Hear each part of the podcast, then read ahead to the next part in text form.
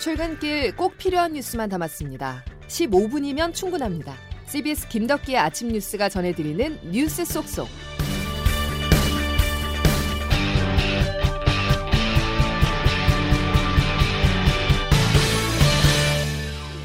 여러분 안녕하십니까? 9월 15일 김덕기 아침 뉴스입니다. 참 어렵습니다. 우리가 어찌할 수 없는 외부 요인 때문에 금융시장이 휘청이며 서민들의 시름이 깊어지고 있는데요. 미국의 인플레이션 공포가 확산하자 원달러 환율은 13년 만에 최고치까지 뛰었습니다.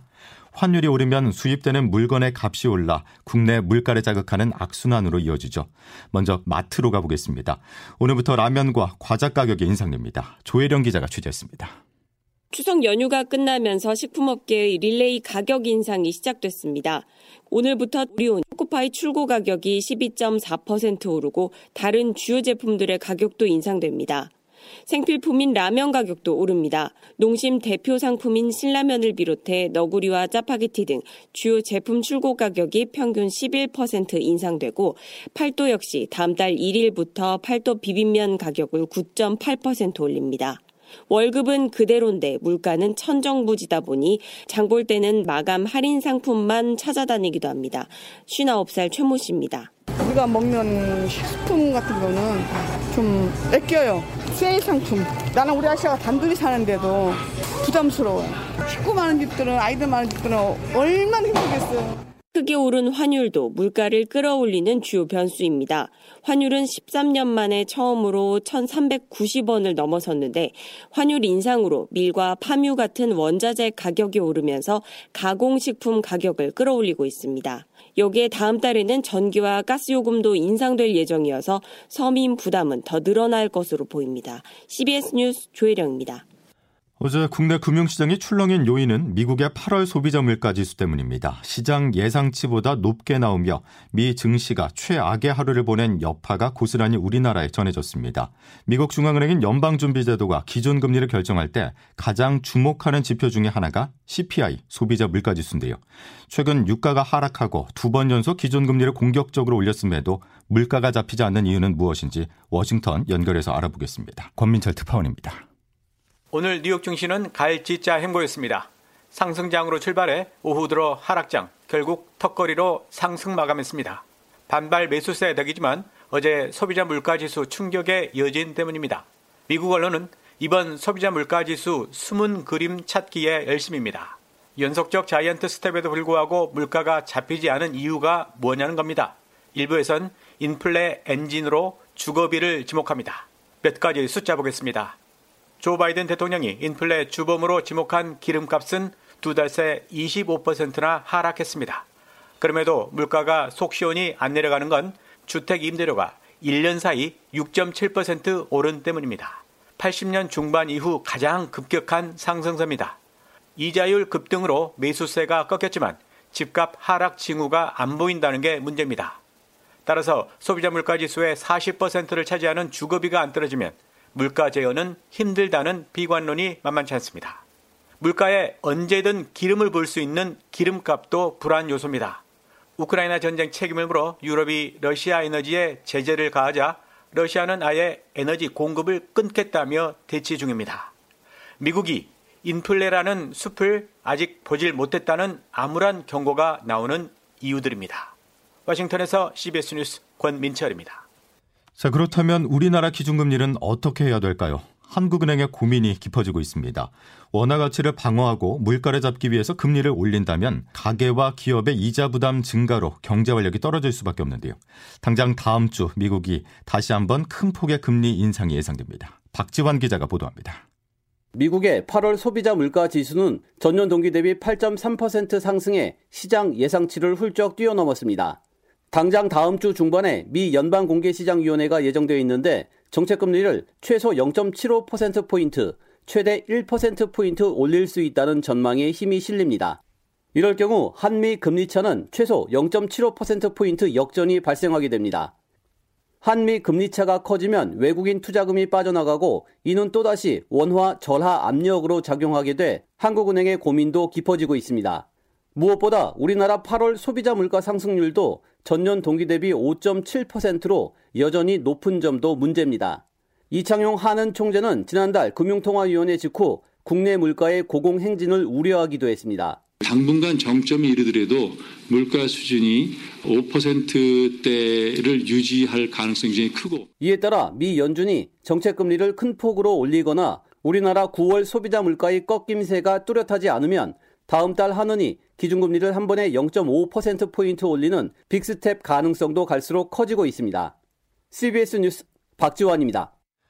정부가 서민들의 금리 부담을 낮춰주기 위해서 오늘부터 안심 전환 대출 신청을 받습니다.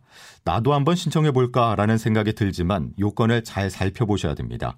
집값이 상대적으로 높은 수도권에서는 이용이 사실상 불가능한 대책이라 희망 고문이라는 말이 나오고 있습니다. 장규석 기자입니다. 정부는 오늘부터 우대형 안심전환 대출을 출시하고 시중은행과 주택금융공사를 통해 신청을 받습니다. 취약 대출자들의 이자 부담을 덜어주기 위해 1, 2금융권에서 받은 변동금리 주택담보대출을 3%대 고정금리 대출로 바꿔주는 정책 대출인데요. 우대형은 부부 합산 소득 7천만 원 이하, 주택 시세가 4억 원 이하인 1주택자가 신청할 수 있고 최대 2억 5천만 원까지 대출이 가능합니다. 낮은 이율에 대해 총부채 원리금 상환 비율 DSR 규제에서 제외되고 기존 주담대를 해지해도 중도 상환 수수료가 면제되는 등 여러 혜택이 있어 신청이 대거 몰릴 걸로 보입니다. 혼잡이 예상되자 정부는 주택 가격 구간과 출생연도 끝자리에 따라 신청일을 다르게 해놨는데 회차별로 신청 물량이 25조 원을 넘어서면 주택 가격이 낮은 순부터 지원자를 선정하게 됩니다. 하지만 대출 대상은 4억 원 이하 1주택자로 제한돼 있어서 이미 중위 가격이 9억 원을 넘긴 서울과 6억 원을 넘긴 경기도 주민에겐 그림의 떡이 될 가능성이 큽니다. 실제로 지난 2019년에는 주택가격 최종 커트라인이 2억 7천만 원으로 확정돼 희망 고문 논란이 일기도 했습니다. 또 주택담보대출자를 대상으로 공급이 되기 때문에 전세 대출을 받은 무주택자들을 역차별한다는 논란도 피할 수 없을 걸로 보입니다. CBS 뉴스 장규석입니다. 결과가 뒤집혔는데 그때는 어떻게 됐을까요? 경찰에 물어보시죠. 왜 뒤집었나? 도를 황금으로 바꿔준 신의손 이재명 대표님, 당신의 그 대담성을 부인하는 양심이 무섭습니다. 이재명 대표의 개인 호주머니로 돈이 들어갔다는 증거가 나온 것입니까? 이재명 은수미 12년 동안 성남시의 키워드가 비리도시, 아수라도시 됐다. 야당 탄압, 정적 제거 이런 데 국가 역량을 소모하지는 마시고 국민의 삶을 개선하는 민생 개선 여기에 좀 더 주력해 주시기를 당대표 취임 이후 줄곧 민생을 강조해온 이재명 민주당 대표가 사법당국의 압박이 거세지자 윤석열 정부를 향해서 경고성 발언, 정적 제고의 국가 역량을 소모하지 말라고 말을 했습니다. 반면 국민의힘은 이재명 대표 수사는 정적이 아닌 도적을 제거하기 위한 수사라고 맞받았는데요. 또 이 대표에 거듭된 영수회담 제안은 방탄용이라는 의혹을 제기했습니다. 대통령실도 여야 대표들의 회동이 가능하다고 밝혀서 이재명 대표의 영수회담을 사실상 거절했습니다. 정영철 기자가 보도합니다. 민주당 이재명 대표는 고물가 등 심각한 민생경제 대책을 논의하기 위한 1대1 회동을 윤석열 대통령에게 수차례 요구해 왔습니다. 하지만 대통령실과 여당인 국민의힘은 부적절하다며 거부감을 드러냈습니다. 이 대표가 공직선거법 위반 혐의 등으로 수사를 받고 있고 1대1 회동은 여당 총재가 대통령을 겸한 과거에나 있었던 일이라는 이유에서입니다. 대통령실은 대신 정의당을 포함한 다자회동을 언급했습니다. 이진복 대통령 정무수석입니다. 대통령 해외 순방 다녀오고 나서 한번 당대표, 원내대표 이렇게 만나는 것도 한번 고려해 볼 필요가 있다. 방식은 어떻게 되든지 간에. 민주당은 이재명 대표가 기소되자 대통령실과 김건희 여사 관련 의혹을 집중 제기하며 여권을 향해 대대적인 반격에 나섰습니다. 이 대표에 대한 전방위 수사에 비해 김 여사에 대한 수사는 지지부진하다며 특검법 발의뿐 아니라 국정조사를 추진하겠다는 입장입니다. 윤석열 대통령과 여야 대표 간 회동이 이뤄지면 민생 문제를 우선적으로 논의하겠지만 검찰 수사를 둘러싼 신경전이 불거질 가능성도 배제할 수 없습니다. CBS 뉴스 정영철입니다. 윤석열 대통령이 이원석 검찰총장, 한기정 공정거래위원장 후보자에 대한 인사청문 경과보고서를 오늘까지 재송부해달라고 국회에 요청했습니다. 재송부 시한은 열흘 내로 정할 수 있는데 재송부 요청 바로 다음 날인 오늘까지로 제한한 것은 윤 대통령이 출국하기 전 사실상 임명을 강행하겠다는 뜻으로 풀이됩니다. 다음 소식입니다. 미성년자들을 협박해 성착취물을 제작한 뒤 텔레그램에서 거래한 제2의 엠번방 사건이 발생해서 경찰이 전담팀을 꾸리고 수사를 벌이고 있습니다. 지난 월요일 김광호 서울경찰청장이 기자간담회를 열고 수사에 진척이 있다고 말을 했지만 경찰의 초동 대처를 지적하는 목소리가 이어지고 있습니다. 허지원 기자가 보도합니다.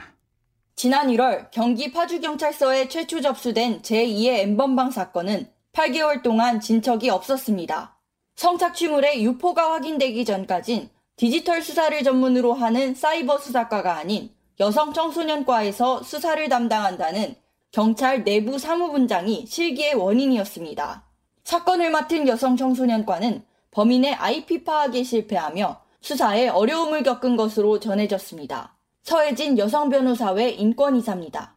사실 사건을 바로 접수를 하고 빠르게 수사를 착수를 하면서 이제 가해자가 가지고 있는 그 전자기기나 뭐 IT기기 이런 것들을 좀 빨리 확보를 해야 되는데 그런데 이 같은 업무 분장 내규는 일선 경찰서별로 디지털 성범죄 사건 처리를 다르게 해 일관된 기준도 없고 피해자들에겐 혼란만 준다는 비판도 불가피합니다.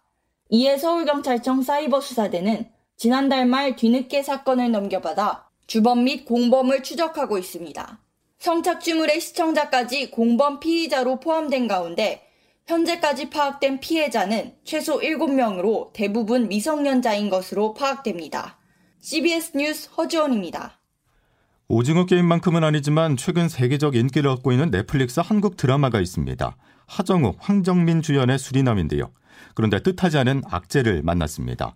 드라마 배경이 된 남미 국가 수리남이 마약 국가로 몰아넣고 있다고 불만을 표하면서 법적 대응을 검토하고 있습니다. 장성주 기자입니다.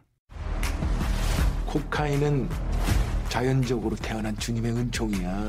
하반기 넷플릭스 최고 기대작인 수리남. 국제 마약상 조봉행 사건을 바탕으로 만들어진 한국인 마약왕 이야기를 다룹니다. 넷플릭스 전 세계 시청 순위는 TV쇼 부문 3위, 비영어권 드라마 부분 5위로 많은 관심을 받고 있습니다. 드라마의 배경이 된 남미 국가 수리남은 제작진을 상대로 법적 대응을 시사했습니다. 알베르트 람딘 외교장관은 수리남이 드라마에서 부정적으로 묘사된 것이 부당하다고 밝혔습니다. 더 이상 마약 운송 국가가 아니고 이미지 개선을 위해 노력했는데 드라마 때문에 그동안의 노력이 물거품이 될 위기라며 우리 정부에도 공식 항의하겠다는 입장입니다. 우리나라는 수리남에 대사관이 없고 대신 주 베네수엘라 대사관이 겸임하고 있습니다. 주 베네수엘라 대사관은 안전공지를 통해 수리남 교민들에게 각자 안전에 주의를 기울여 달라며 안위를 위해 최선을 다하겠다고 전했습니다. CBS 뉴스 장성주입니다. 김덕기 아침 뉴스 여러분 함께하고 계십니다. 기상청 연결해서 날씨 알아보겠습니다. 김수진 기상 리포터. 네, 기상청입니다. 예, 태풍이 3개나 만들어졌다고 하는데 앞으로 우리나라에 영향은 없습니까? 네, 가을 태풍 세개가 연이어 발달해 북상하고 있는데요. 그 중에서 가장 눈여겨 보셔야 할 태풍은 제14호 태풍 난마돌이 되겠습니다. 현재 일본 오키나와 동남쪽 먼 해상에서 북상 중인 태풍 난마돌은 다음 주 월요일쯤 일본 큐슈 서쪽 해상까지 바짝 다가서겠고 이후 일본 큐슈 북단을 통과할 것으로 전망하고 있습니다. 이럴 경우 제주와 영남 일부 지역에 이 태풍의 영향권에 들 가능성이 높겠고요. 또 아직까지 이 태풍이 대한 해협 쪽으로 북상할 가능성도 남아 있어서 앞으로 발표 되는 태풍 정보를 꼭 참고하셔야겠습니다. 그리고 제13호 태풍 무르북은 일본 동쪽 먼 해상으로 북상하겠고 제12호 태풍 무이파도 중국 동해안을 따라 북상할 것으로 전망하고 있습니다. 다만 이 무이파의 간접 영향으로 현재 강풍 특보가 발효 중인 제주와 전남 해안, 경남 해안으로는 오늘까지 바람이 무척 강하게 불겠고요. 그 밖의 지역에서도 바람이 다소 강하겠습니다. 또 제주도는 내일 낮까지 10에서 50mm 안팎의 비가 오락가락 이어지겠습니다. 이런 가운데 오늘 대부분 그 밖에 대부분 지역은 뚜렷한 비 소식 없이 서쪽 지역은 대체로 맑은 날씨가 이어지겠고요. 청주와 광주의 한낮 기온 31도, 서울 원주 30도, 대구 27도의 분포로 서쪽 지역은 30도 안팎의 늦더위가 기승을 부리겠습니다. 지금까지 날씨였습니다. 아침 저녁으로는 제법 선선하지만 한낮에는 여전히 여름 더위가 남아 있습니다. 감기 걸리지 않게 주의하셔야겠습니다. 목요일 김덕희 아침 뉴스 여기까지입니다. 고맙습니다.